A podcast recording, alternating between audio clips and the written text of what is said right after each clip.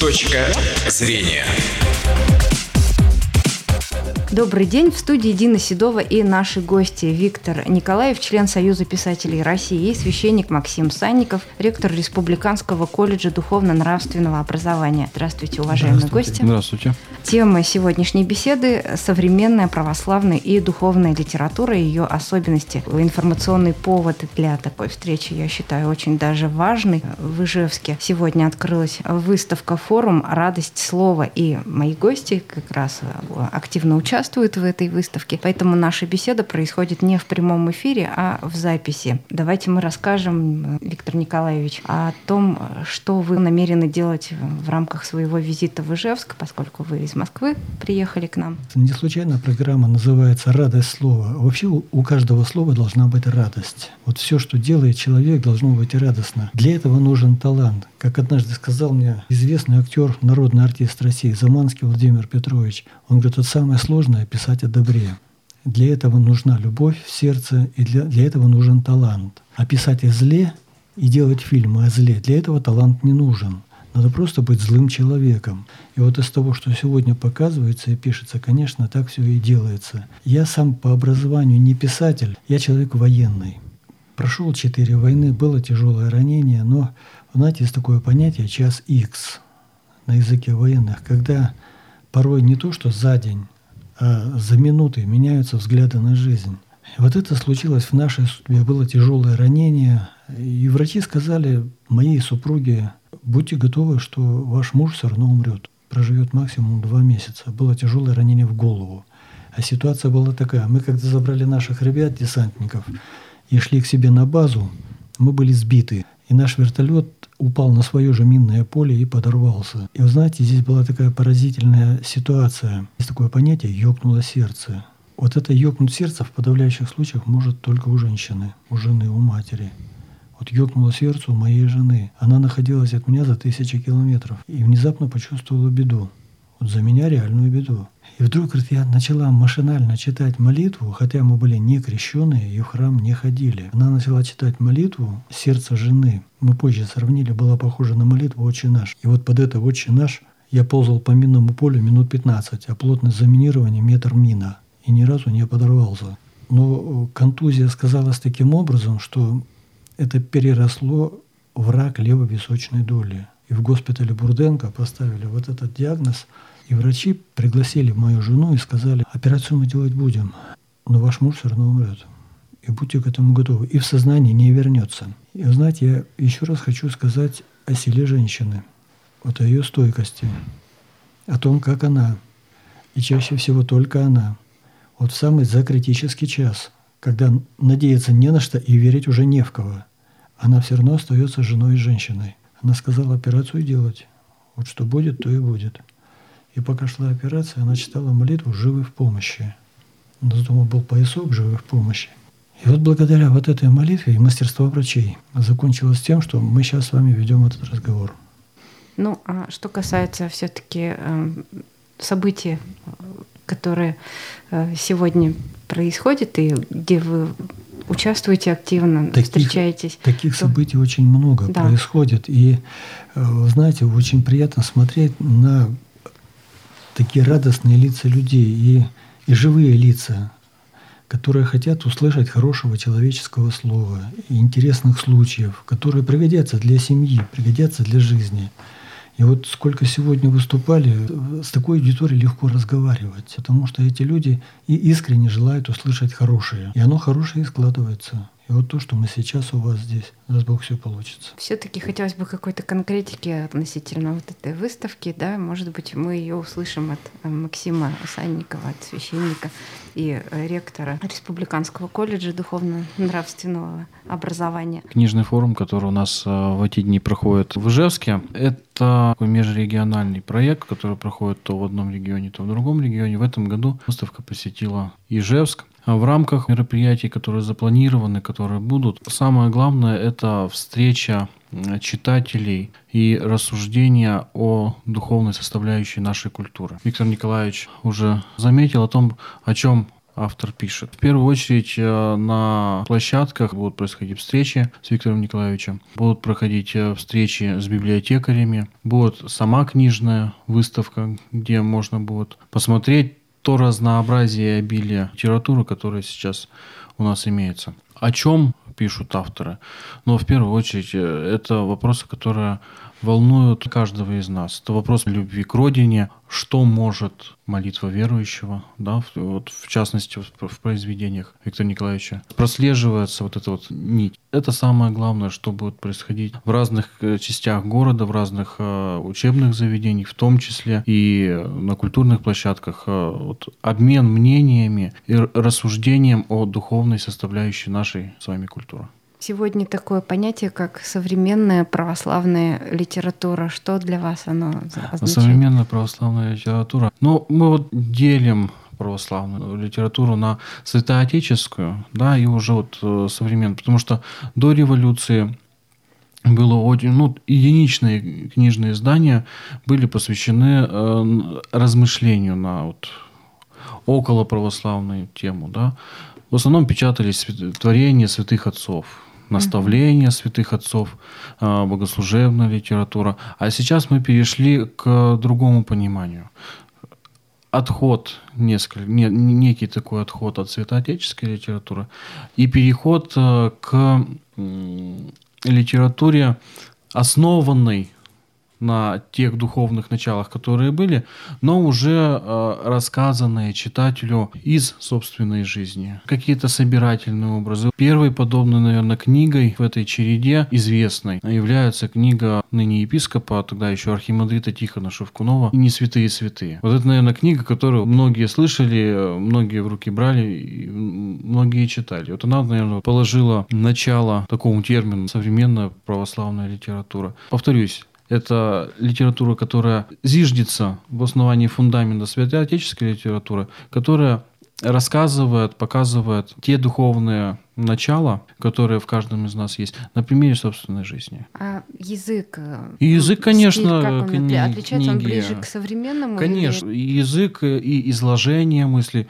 уже современные. Потому что читать, повторюсь, святоотеческую литературу, дореволюционную литературу немножко сложновато, потому что нет современных русских переводов. Она написана, конечно, на русском языке, но имеет в себе слова, которые вышли уже из оборота. И чтобы понять, что написано, приходится смотреть словари, что современному читателю, конечно, немножко неудобно. А здесь на хорошем, достойном русском языке, в литературном стиле все изложено. Виктор Николаевич, ну вы каким-то следуете, наверное, классическим образцам. Я имею в виду стиль изложения. Я еще раз говорю, что я по образованию не писатель. Пишу то, о чем лично видел. Вы знаете, пришло время писать о правде. Сегодня читатель стал уже избирателем, уже не воспринимает то, что пытаются ему навязать. Знаете, есть такое понятие идентичное натуральному. Идентично натуральному у нас сегодня очень много среди продуктов, одежды. А еще сегодня идентично натуральному стала мораль, культура, кино. Знаете, что бы ни говорили о Советском Союзе, вообще говорить плохо о прошлом – это дело довольно грешное. Тебе дано пожить в то время. Ты радуйся и хорошее возьми оттуда. Мы воспитывались тоже на хорошем в то время. Мы воспитывались в большей степени на натуральном. Натуральные фильмы были Иван Бровкин, «Любовь и голуби», «Мужики», «Отец солдата»,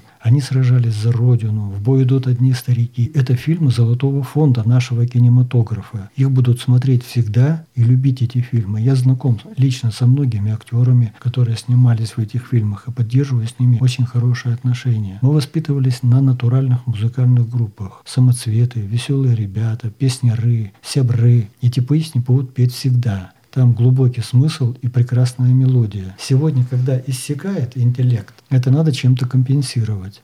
Компенсирует вот этим уродством. У меня однажды была встреча с одним стариком-фронтовиком. Непростая у него судьба, это описывается в книге «Из рода в род» о родовом грехе. И нам было важно знать его мнение по поводу некоторых фильмов, которые сегодня навязывают нашей молодежи. И вот мы ему привезли фильм «Звери», сволочи, музыкальная группа. Нам было интересно, что скажет старик. Все необходимое взяли с собой. Подключили аппаратуру. Он смотрел недолго, несколько минут одно, потом другое. Попросил выключить. Помолчал и говорит, вот когда будешь встречаться с людьми, особенно с молодыми людьми, ты им передай, что это не звери, это щенки. Скоро будут шоколята. Вот настоящие звери и сволочи те, кто это придумал, профинансировал и выпустил в мир. А еще передай, что на каждого зверя будет капкан или свои загрызут, сказал старик.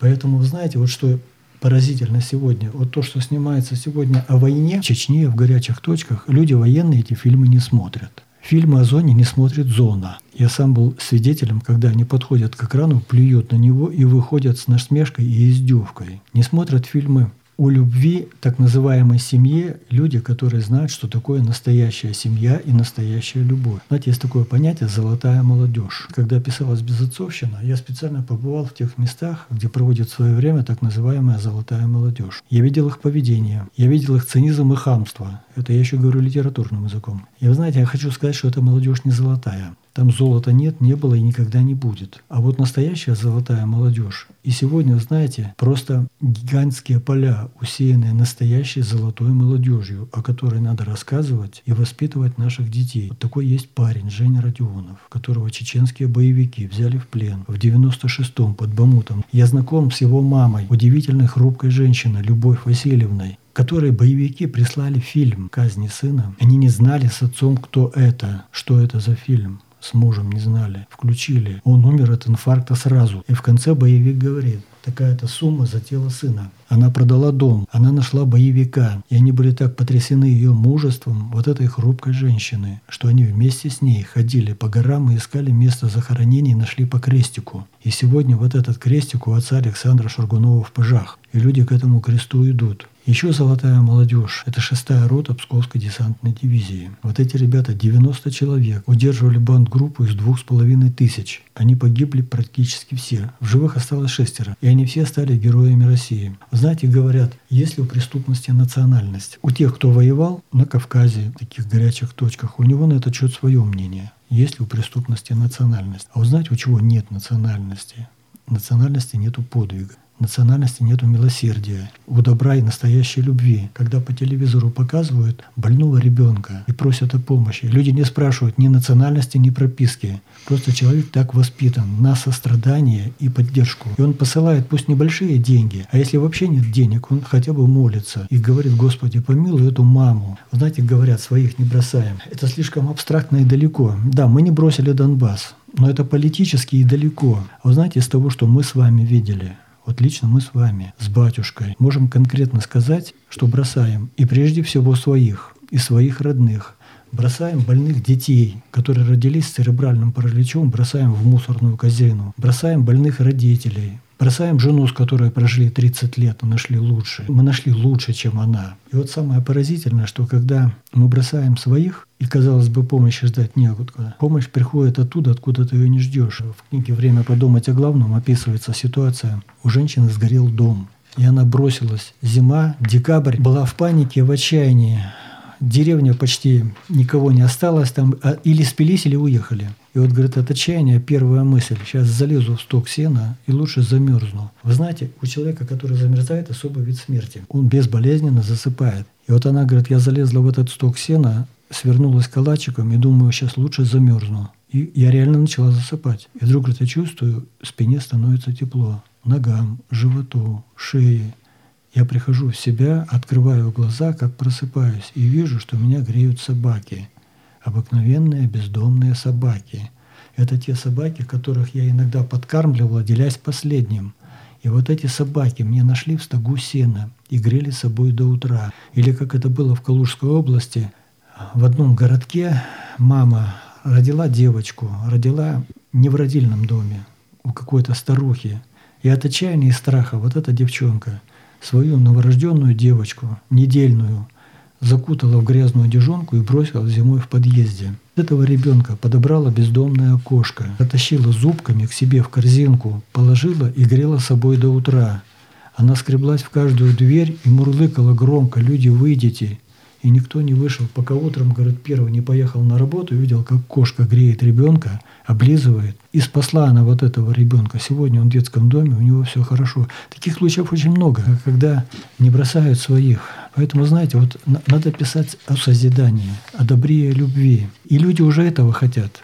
Уже хотят вот такой литературы и вот такого кино. Литературы, наверное, сейчас уже все больше и больше становится, а вот насчет кино это сложнее, скорее всего, потому что нужно же это финансировать, а откуда взять денег? Когда я написал свою книгу, первую «Живы в помощи», я в это время служил алтарником, это храм Казанской Божьей угу. Матери, метро Коломенская. Я в Союзе писателей не состоял, образования у меня писательского нет, я просто писал на память для друзей. И чтобы ее как-то хоть напечатать небольшим тиражом, я стал подходить к иконе Иоанна Богослова. Там, когда заходишь в этот храм, в правом пределе висит большая икона Иоанна Богослова. И стал просто просить его помощи. Простым языком, даже без особой молитвы, что «Отче Аня, ну помоги Христа ради ее издать, если от нее есть польза». А если пользы нет, ну как-то дай знать, и я ее просто оставлю на память. Я просил недели полторы. И вдруг звонит мне однажды один священник, отец Алексей Просвирин. Он сейчас в синодальном отделе на Серпуховке. И говорит, я прочитал твою рукопись, здесь, и я найду деньги, чтобы ее издать. Я обрадовался, поговорил с ним и машинально спрашиваю, батюшка, а вы из какого храма? Он говорит, а я настоятель храма Иоанна Богослова из Барнаула. И вот так эта книга стартовала и пошла в жизнь. У нее сегодня уже 21 издание и тираж более миллиона. Она известна во многих странах. То есть, вы знаете, Господь найдет талант и поддержит. Просто надо писать на созидание и на добро. И это действительно вернется. Ну вот если вернуться все-таки к выставке, да, о которой мы уже немного рассказали, то каких еще авторов можно будет э, таких достойных почитать тем, кто, может быть, еще и не знал о такой литературе и о таком богатом содержании этих произведений? Что называется, на любой вкус и цвет. У нас в библиотеке Республиканского колледжа, куда могут прийти все желающие абсолютно. В любое время, то есть не в рамках выставки, Вне, вне рамках выставки, конечно, да. У нас здесь в Республиканском колледже существует библиотека, открытая абсолютно для всех объемом более 10 тысяч э, экземпляров, где можно и святоотеческую литературу посмотреть, и современную православную э, литературу почитать. Угу. Это Юлия Вознесенская, это и отец Николай Агафонов, вот в рамках форума выставки, которая у нас в Ижевске проходит, будет такая премьера полнометражного фильма под названием «Щенок», который был снят по рассказу отца Николая Агафонова. Да, Николай Агафонов тоже был не так давно в Ижевске. Да, что называется, продолжение его визита в Ижевск. И в рамках выставки будет показан фильм. Книги тоже у нас в колледже его есть. Книги-то есть, а читатели есть? Читатели, вот э, по последним данным, в библиотеке Республиканского колледжа числится почти 1800 читателей. Да. Для нас достаточно большой объем. И не просто так числится. У нас планов нет, которые мы должны выполнить, сколько читателей у нас должно за год появиться, как это бывает в светских библиотеках порой. У нас вот просто человек пришел, услышал от кого-нибудь или рекламу увидел какую-нибудь, пришел, записался. Вот таких вот читающих 1800. На руках сейчас за 160 книг. Ну вот сейчас лето, начинают люди сдавать. Поэтому, а так на руках еще больше книг. Некоторые берут по одной-две книги, разом читают, сравнивают у кого чего. Поэтому объем книг современных православных у нас э, достаточно большой. И не святые святые есть, и вторая часть этой книги тоже просто до дыр зачитывают. Это молодежь читает или люди более старшего возраста? И молодежь, и люди среднего поколения. Среднего. Вот как раз таки э, увидели мы такую тенденцию, что люди старшего поколения, они все-таки переходят уже такую серьезную святоотеческую литературу. А молодежь вот она простые для понимания рассказы берет, жизненные примеры, что называется, да, что можно было прочитать и поступать в жизни так же. Виктор Николаевич, а вы на какую аудиторию ориентируетесь? И какая аудитория вас больше понимает? Вы встречаетесь с читателями и вот какие-то выводы уже делаете, скорее от, всего? От 10 до 100. Я вам серьезно говорю. То есть младший пока еще рановато. Там, есть, там много, во-первых, в моих книгах очень много юмора, особенно в последнее время подумать о главном. Там много юмора о животных, которые специально зачитывают детям на ночь. Знаете, я хочу еще о чем сказать. Я хочу сказать о цензуре. Вообще это вещь чрезвычайно полезная. Это не означает, что надо пресекать все и вся. Но просто вот сейчас э, патриархия приняла правильное решение на каждой книге, которая находится в храме и рекомендуется, там, так как там есть заголовок «рекомендовано к изданию». То есть вот когда со мной начинают некоторые вступать, допустим, в какую-то полемику, ну что это нам все, что ли, пресекать? Я говорю, давайте так пойдем. Вот в семье есть маленький ребенок, и родители следят за его поведением. Вот это нельзя. и аккуратно это дело переправляют на, на нужное направление поведения или не позволяют что-то делать. Это, это та же самая цензура. Угу. Это та же самая цензура поведения малыша и становление его как личности, чтобы он шел в нужном направлении и по правильному пути развития. И такая же ситуация точно в литературе. Поэтому то, что в храмах продается, очень много хорошей литературы, поучительной, познавательной, исторической, художественной. Ее можно смело брать и читать самому, читать своим детям и проводить уроки даже на эту тему. Но Поэтому... в основном почему-то берут вот молитвенники, я так Нет, замечаю. я бы так не сказал. Не сказали, вот, допустим, да. я говорю, что «Живы в помощи» у нее 21 издание, тираж более миллиона. Остальных книг у, нее, у них уже издание за 15 изданий каждой книги. Поэтому у нее общий тираж получается 2,5 миллиона моих работ. Их особо никто не рекламирует, но их берут, берут и берут. Ну, Господь дал, видимо, такую возможность трудиться. И вот сегодня к чему люди потянулись? Люди потянулись к светлому и жизнерадостному. Люди потянулись к очень хорошему юмору это действительно стало в цене. Вот у меня в следующей книге, недавно в Романгазите я опубликовал, будет такая большая глава детского юмора. Шутки ребенка, они очень поучительные, пронзительные и познавательные. Да, согласна. Но, но у, у детского юмора есть один серьезный недостаток. Если ты его сразу не записал, то ты через две минуты его забыл и не можешь вспомнить. И, и, и просто так сетуешь, и тебе горько, что ты не успел записать. Поэтому я, когда выступаю в разных аудиториях, то говорю, просто держите рядом какой-то блокнот. Вот что сказал внук или внучка, что сказали дети. Это просто два-три фрагментика таких коротеньких переведу. Мы каждый вечер стараемся читать Евангелие. Я как-то приезжаю из Москвы, два вечера подряд, уставший, ушел в себя, и вот моя супруга читает, и внучка Маришка. А глава это называется «Смешинки от Маринки». Внучку зовут Маришка. И вот все, что она скажет, я записываю. Они читают Евангелие, она тоже что-то читает, какую-то часть, и внимательно на меня и зорко смотрит. Потом закончили читать, подходит ко мне, садится рядом и говорит, «Дед, ты, конечно, можешь по-разному расценивать мои наблюдения в твой адрес, но глядя на тебя последние два дня, у меня сложилось устойчивое впечатление, что ты так далеко отошел от православия. Дети вот таким образом мыслят. У нас есть сосед Колька, ему 5 лет, страстный поклонник футбола. Начал играть за нашу команду, за одну команду, которая вечно проигрывает. И вот он подходит к иконе, к спасителю и говорит, «Боженька, помоги нашим выиграть». А потом наклоняется и шепотом – наши в красных футболках. У нас были хорошие люди в гостях. Саша Михайлов, вот актер, фильм «Любовь и голуби», Лена Покровская, фильм «Офицеры». Мы их провожаем в дверях, уже стоим. Я говорю, Маришка, что нужно сказать, когда уходят гости? Она говорит, слава богу. Понимаете, вот, вот эти мысли детские, они очень смешные и трогательные, и как родничок свежей воды. И поэтому я говорю, надо тоже писать об этом и, и тоже рассказывать очень коротко, но это, это емко, это надолго запоминается. И даже потом, когда твоему ребенку будет лет 17, 25, вы знаете, вот это так приятно зачитать на том же дне рождения, на 17-летие. Ну, то есть это такая личная история, но вряд ли она будет э, широко растиражирована. Ну, есть для личной семьи, для семейного архива. Я вот решил сделать главу в новой книге. И другие дети шутят. Мне присылают очень много писем, вы знаете.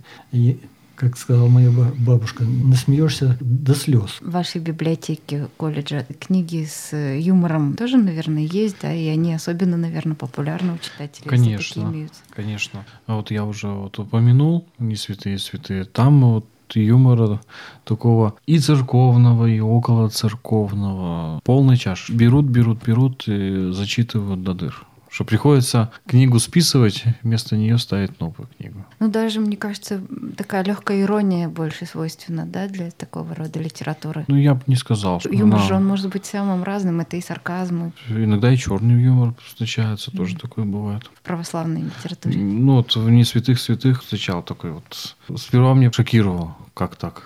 А потом время проходило, начинал улыбаться, когда вот вспоминал историю. Ну да, действительно, так у нас и бывает иногда. Добро, оно бывает и с кулаками тоже. Конечно. В книгах э, Виктора Николаевича как раз об этом иногда и пишется, что защищать надо. И у нас примеры есть. 24 мая будем праздновать День славянской письменности и культуры. Сколько братья пережили. День крещения Руси. Не будете у князя Владимира сильные руки. То, что называется огнем и мечом насаждал культуру православия. Ничего бы не было. И в наше время Евгений Родион то же самое. И э, наши военные, которые сейчас за рубежом находятся, защищая, казалось бы, наше мирное небо, то же самое. И с Клоком иногда бывает. Александр Невский то же самое же.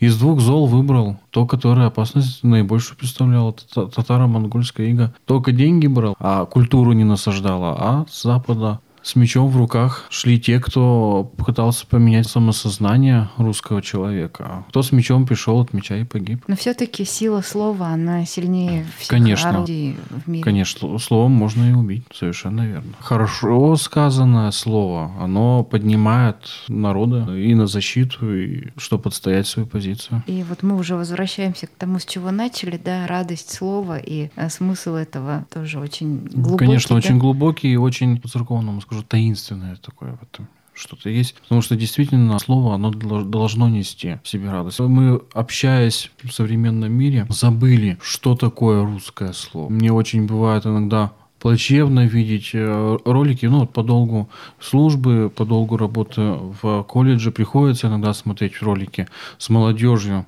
Потом, вот, особо мной любимые ролики, когда у молодежи спрашивают русскую литературу на улицах знания. И вот тут, что называется, смех, смех сквозь, сквозь свои слезы. Когда э, приведу такой небольшой пример. Стоят на Пушкинской площади в Москве за молодыми ребятами э, статуя Пушкина. И у них спрашивают, где в Москве есть статуя Пушкина. Они растерялись. Они не ответили. Произведение Льва Николаевича Толстого не знают. Да? И вот мы забыли, общаясь, вот возвращаюсь, да, мы забыли, общаясь э, в современном мире, что, что такое русское слово. Мы порой на смайлики переходим, общаясь в социальных сетях, в смс-ках. Не можем мы сейчас выразить э, те мысли, которые у нас есть. Нам проще смайлик отправить, который, вот догадывайся, что этот смайлик обозначает ну, много понятий. А словом выразить его нельзя. И вот фестиваль подобный и следующим за ними события, которые мы будем отмечать, это День славянской письменности и культуры, мероприятия, которые в рамках этого праздника будут совершаться. Это вот та возможность окунуться к той культуре, которая у нас есть, вернуться к той литературе, которая у нас есть. Ну, может быть, еще назовем несколько мероприятий, пригласим наших слушателей. А, в рамках вот фестиваля, который у нас сейчас проходит, а, в колледже будет э, проходить ряд встреч с Виктором Николаевичем, куда могут прийти все желающие, лично пообщаться, может задать какие-то вопросы – ну, в какое время тоже, даже прямо по времени а, давайте скажем. В колледже это будет, э, встреча будет э, состоится 24, 24 числа в час дня. Это э, Республиканский колледж духовного образования, улица Свердлова, дом 9, самый центр города Ижевска. Ну что ж, уважаемые слушатели, я думаю, вы заинтересовались творчеством э, нашего гостя сегодняшнего Виктора Николаевича Николаева, э, члена Союза писателей России, и вы обязательно придете на эту встречу 24 мая в час дня в Республиканский колледж духовно-нравственного воспитания. А на этом сегодняшняя наша программа «Точка зрения» завершается.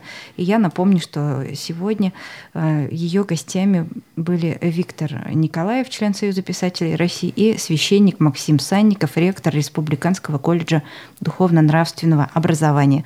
Выпуск провела Дина Седова. Всего вам доброго. До свидания. До свидания. Точка зрения.